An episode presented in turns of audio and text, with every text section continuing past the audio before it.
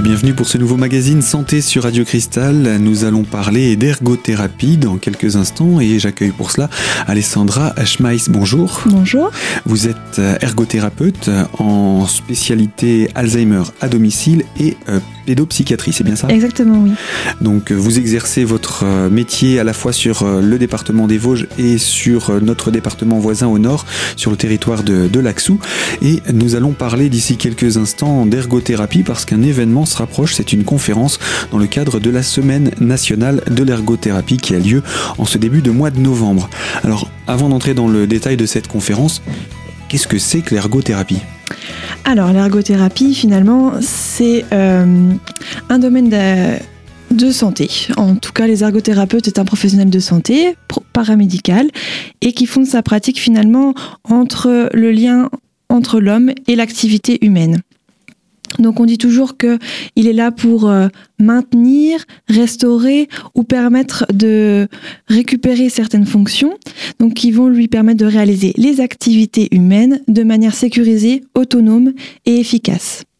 Donc pour devenir ergothérapeute, euh, finalement c'est quatre années d'études il faut intégrer la première année euh, donc de PACES, la première année commune aux études de santé, qui au bout d'une année, donc euh, il y a un classement qui est fait et permet d'intégrer l'école d'ergothérapie de Nancy, où là ce sont trois années d'études et on obtient un euh, diplôme d'État à la fin, qui permet d'exercer partout en France. Alors, l'ergothérapeute est-il un docteur ou comme un kinésithérapeute, c'est de l'activité donc paramédicale? Paramédicale, totalement, oui. D'accord. Ce, c'est pour devenir ergothérapeute, donc là on a présenté ce que c'est, comment on fait pour devenir, mais euh, de manière plus concrète, c'était assez théorique cette euh, introduction. On sent qu'il y a cette volonté d'interaction entre euh, l'humain et son milieu, mais en quoi ça consiste? Alors finalement, l'ergothérapeute, il va permettre de résoudre des problèmes qui empêchent la personne d'accomplir euh, les choses qu'il aime faire au quotidien. Ça peut être euh, donc des choses qui lui tiennent à cœur, comme euh, effectuer des soins personnels, se déplacer, communiquer, se divertir, avoir des activités de loisirs, le travail et les études en fonction de si la population est adulte ou enfant. Euh, et de réaliser des tâches qui lui sont propres. Finalement, c'est notre rôle social aussi, notre rôle de père, notre rôle de mère, euh, etc. Donc l'ergothérapeute, finalement, il va euh, faire un petit bilan des capacités de la personne.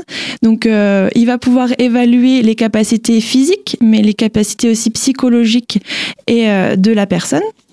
Et elle va s'intéresser donc à son milieu dans lequel il évolue pour pouvoir finalement l'adapter et qu'il puisse continuer à effectuer les activités qui lui tiennent à cœur. Donc euh, finalement, euh, l'ergothérapeute va mettre en avant donc les atouts de la personne et va essayer de compenser ses faiblesses. En général, ces faiblesses sont dues à des handicaps, à, des accidents, à quoi? Oui, c'est ça. On intervient, nous, en tout cas, on dit qu'il y a handicap quand la personne n'arrive plus à effectuer une activité qu'elle mhm. désire et qu'elle souhaite. Donc ça peut être à la suite d'un problème de naissance, ça peut être à la suite d'un accident, euh, donc tout type de handicap finalement, aussi bien euh, mental que physique. Et donc vous faites l'accompagnement de A à Z depuis euh, tout petit enfant jusqu'à la retraite, etc. Totalement, oui. L'ergothérapeute peut aussi bien intervenir donc auprès d'enfants, de jeunes enfants, auprès d'adolescents, auprès d'adultes, comme auprès de personnes âgées. Donc il intervient aussi bien en structure que à domicile.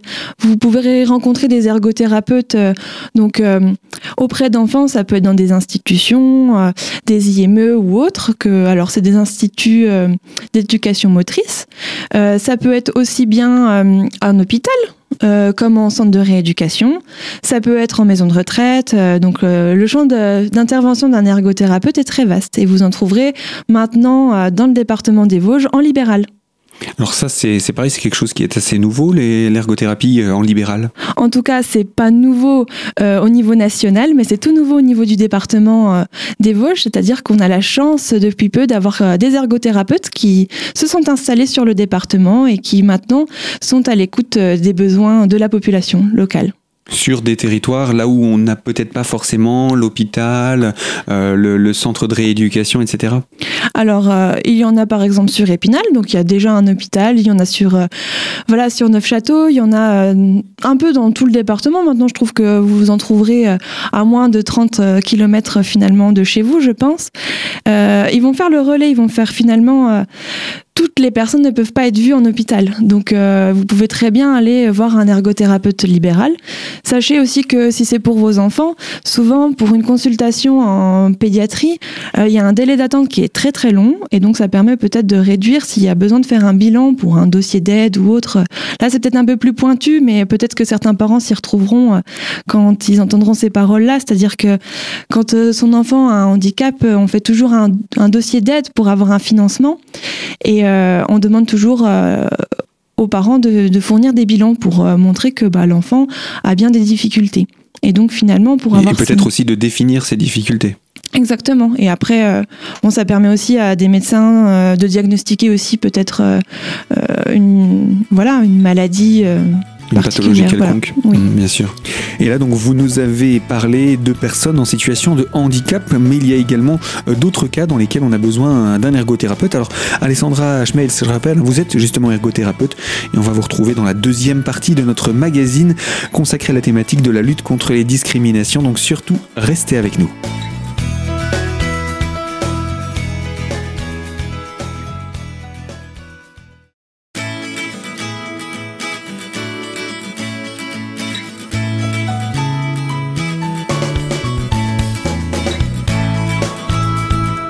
Deuxième partie de notre magazine consacrée à la thématique de la lutte contre les discriminations et à l'intégration et nous parlons d'ergothérapie en compagnie d'Alessandra Schmeiss, ergothérapeute justement, et nous avons mhm. parlé et donné quelques exemples hein, de situations dans lesquelles il est nécessaire de faire appel à un ergothérapeute, mais il y a évidemment d'autres cas dans lesquels on peut avoir euh, besoin de vos services.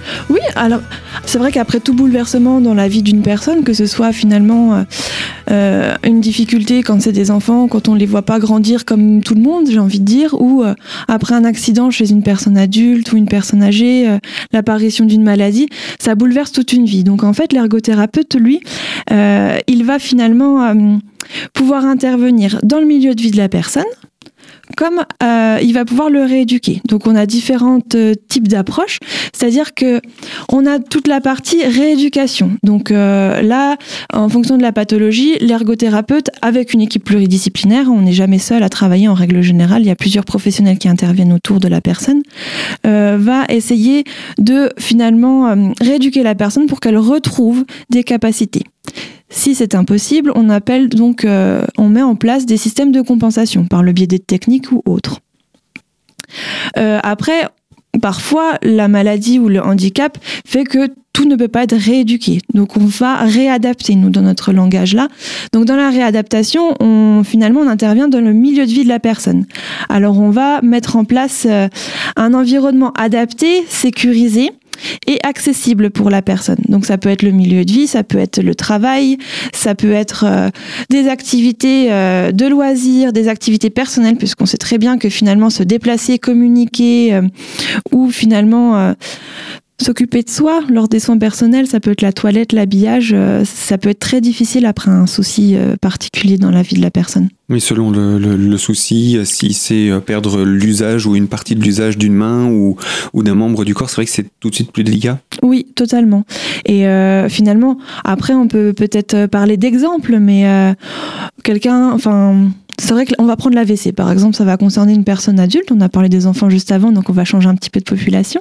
Donc l'AVC, accident vasculaire cérébral Totalement, c'est ce qui est maintenant. Je pense qu'on en parle de plus en plus. Les gens commencent à connaître un petit peu, donc c'est pour ça que je vais peut-être vous en parler. Mais c'est vrai que ça va perturber la vie de la personne.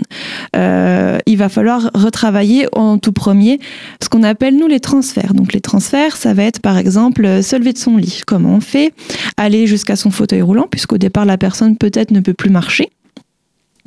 Et euh, si elle ne peut plus marcher, si elle est en fauteuil, elle va peut-être avoir des difficultés dans la vie quotidienne pour s'habiller, pour se laver. Et donc, on va pouvoir l'aider, lui montrer les bonnes techniques. Et euh, lui, nous, on préconise finalement, on, on préconise des aides techniques. Alors qu'est-ce que c'est que des aides techniques? C'est des petits objets qui vont faciliter euh, la vie de la personne. Alors euh, ça peut être une brosse à manches longues, comme ça peut être finalement un enfile bas pour c'est vrai que c'est compliqué il faut de la force pour certaines personnes pour mettre des bas. Enfin voilà.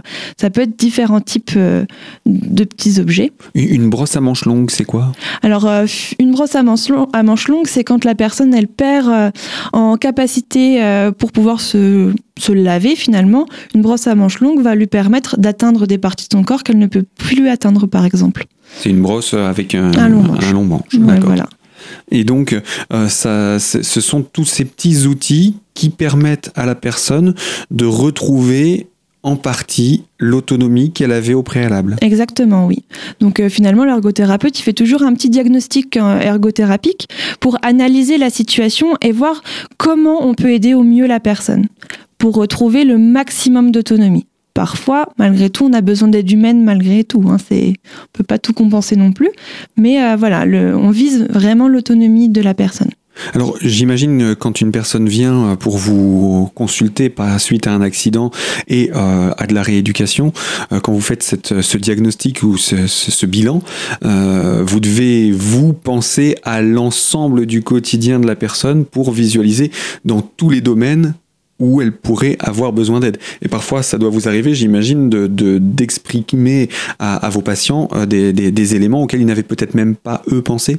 Exactement, oui, c'est vrai que c'est un soin et euh, un accompagnement que je trouve très personnalisé, puisque euh, pour une même pathologie, nous, en tant qu'ergothérapeute, on ne veut pas faire les mêmes soins derrière. Donc, nous, on entend soins, ce sont des activités que l'on propose. C'est du soin par le biais d'activités, hein, l'ergothérapie. Et euh, c'est vrai que nous, ça nous remet en question à chaque fois dans notre pratique professionnelle, puisque nous, ça nous permet de découvrir aussi certains loisirs qu'on ne connaissait pas, adapter, euh, je sais pas, euh, ça peut être un vélo, adapter une moto en fonction du handicap. C'est vrai que on est obligé de s'intéresser finalement à toute la vie de la personne.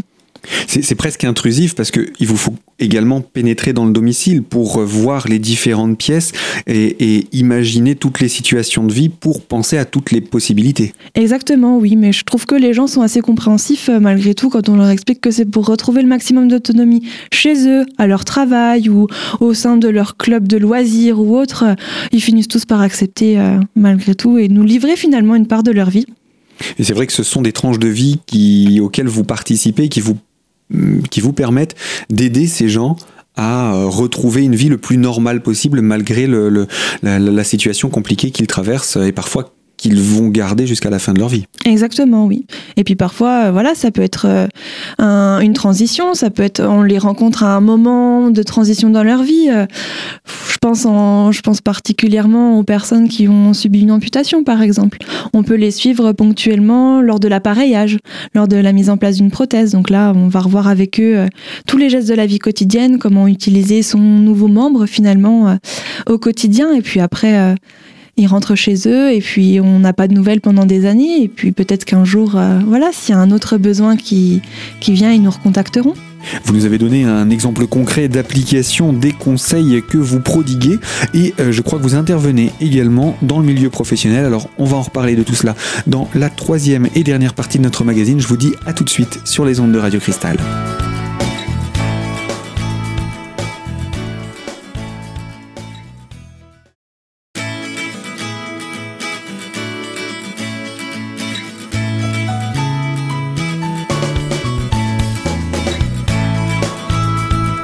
Troisième partie de notre magazine sur Radio Cristal consacrée à la thématique de la lutte contre les discriminations et de l'intégration.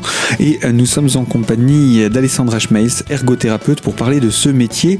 Euh, on a beaucoup parlé là du cadre privé. On va entrer maintenant dans le cadre plus professionnel, puisque euh, vous intervenez afin d'adapter le lieu de travail et de faciliter le retour à l'emploi. Oui, totalement. C'est vrai qu'on est amené en fonction des demandes, hein, bien, bien évidemment. C'est la personne qui nous fait part de ses envies, mais si son envie principal est de reprendre son travail antérieur. Alors on va regarder si c'est possible par rapport à ses capacités actuelles et euh, en fonction de ça, on va adapter le poste de travail. C'est vrai qu'on est souvent connu en tant qu'ergothérapeute euh, comme euh, les petits mécaniciens qui vont pouvoir adapter le fauteuil roulant ou les aides techniques et qui vont adapter le poste de travail. C'est vrai que c'est la vision en tout cas de l'ergothérapeute qui est la plus la plus commune, j'ai envie de dire. Les as du bricolage. C'est ça. Alors, dans ce cadre-là, euh, vous, il y aurait beaucoup de choses encore hein, à dire sur, euh, sur ce métier. On a déjà présenté différents aspects, euh, mais afin de faire mieux connaître votre métier, vous avez choisi de vous inscrire dans le programme de la Semaine nationale de l'ergothérapie. Alors, parlez-nous de cette Semaine nationale. Alors, c'est finalement une Semaine nationale de l'ergothérapie. Elle est organisée tous les ans afin de faire parler un petit peu de notre profession qui est finalement en plein essor depuis 40 ans, j'ai envie de dire. On parle un petit peu plus de enfin, du quotidien de l'ergothérapie. Et euh, cette année, c'est du, 12, du 6 au 12 novembre 2017, euh, donc sur toute la France. Et euh, le thème de cette année, c'est le handicap invisible. Donc euh, le handicap invisible, pourquoi? Parce que c'est vrai qu'il faut jamais se fier aux apparences, parce que la plupart des handicaps sont invisibles. Donc c'est euh, finalement l'affiche de cette année qui est euh, sur cet handicap invisible. Et nous, dans le handicap invisible, eh ben on est vraiment concerné puisqu'il y a le handicap mental, on n'en parle jamais, mais c'est vrai que les ergothérapeutes sont amenés à travailler aussi dans le domaine de la psychiatrie. Il euh, y a euh, tout ce que tout ce que vous ne voyez pas, les troubles des apprentissages des enfants.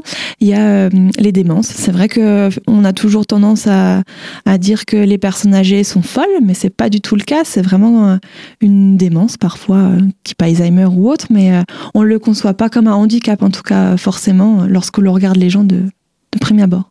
Mmh et c'est comme vous le disiez, ce sont aussi des, handicaps invisibles. Ça veut dire qu'au premier abord, on ne devine pas cette euh, situation, cette problématique chez la personne. Euh, mais quand on la connaît, on, ça, ça veut dire aussi qu'il est important de, de, de, la connaître, voire de la reconnaître, pour pouvoir aider la personne en cas de besoin. Exactement, oui. C'est vrai que la vision du handicap, en tout cas dans la société, si, si je vais dans la rue et que j'interroge des personnes, je suis sûre que les premières choses qui sortent, ça va être l'image du fauteuil roulant, ça va être... Euh, la canne de l'aveugle. Voilà, c'est ça, oui. Alors que finalement, le handicap, euh, il comprend plein d'autres domaines et euh, je pense que cette semaine, euh, elle va être intéressante au niveau national pour découvrir d'autres, d'autres finalement, d'autres personnes qui peuvent vivre des situations compliquées au quotidien. Alors vous avez choisi, vous, de vous inscrire dans ce programme avec une conférence à Épinal? Oui. Alors, on organise en tout cas au niveau euh, du département, donc euh, on est plusieurs ergothérapeutes à organiser cette euh, conférence sur le thème de l'ergothérapie et des troubles des apprentissages. Donc, on va un petit peu plus parler de la pédiatrie. Et euh, elle aura lieu donc euh, le mardi 14 novembre 2017 à 20h à la faculté de droit d'Épinal. Donc euh, l'entrée est libre hein, pour toute personne qui souhaiterait finalement comprendre un peu plus ce que c'est que l'ergothérapie, puisque là bon c'était juste une petite parenthèse, une petite description rapide. Et plus précisément finalement les personnes qui se déplaceront connaîtront les troubles des apprentissages auprès des enfants. Donc ça, c'est l'occasion de, venir le découvrir. On va rappeler le lieu, la date et l'heure de ce rendez-vous qui est en entrée libre. Hein. Oui, totalement.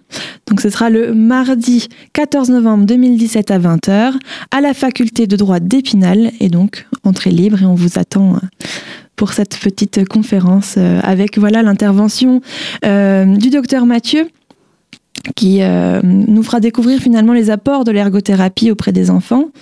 On a d'autres intervenants, euh, des, familles qui vont être présentes. Euh, on a des associations aussi d'enfants qui seront présents euh, pour pouvoir un petit peu nous expliquer au quotidien les demandes et les attentes finalement des parents et des enfants. Donc ça, sera du concret Exactement. que l'on pourra découvrir directement sur place. Ce que je vous propose pour conclure, c'est également de nous donner un contact pour les personnes qui souhaiteraient en savoir davantage sur votre métier ici dans les Vosges ou qui pourraient avoir besoin de, d'une écoute dans le cadre de cette thématique. Où est-ce qu'on peut se renseigner? Il y a une présence sur les réseaux sociaux? Alors oui, vous avez une page euh, Facebook, donc un événement Facebook euh, qui est dédié euh, donc à cette conférence. Donc s'il y a jamais il y a des questions, n'hésitez pas. Mais il y a aussi donc euh, que vous verrez peut-être, euh, il y a aussi des affiches qui vont être mises en ville avec euh, comme contact Madame Hélène Bayon, donc qui est la déléguée territoriale du département, donc la déléguée territoriale de l'ANFE. Donc c'est l'Agence nationale française des ergothérapeutes. Et on peut la contacter par téléphone au 06 22 91 39 77 pour toute question. Eh bien merci, et puis rendez-vous sinon donc ce 14 novembre à la faculté de droit à Épinal pour cette conférence. C'est à 20h Oui, Exactement. Voilà, et euh, l'entrée est libre. Fin de ce magazine. Merci de nous avoir suivis. Merci à vous, Alexandra, de nous avoir accompagnés tout au long de ces quelques minutes. Nous aurons sûrement l'occasion de nous retrouver dans une prochaine émission. Je vous dis à très bientôt. Merci de m'avoir accueilli en tout cas. Et à vous qui nous écoutez, je vous dis également à très bientôt sur notre antenne pour une toute nouvelle émission sur une toute autre thématique.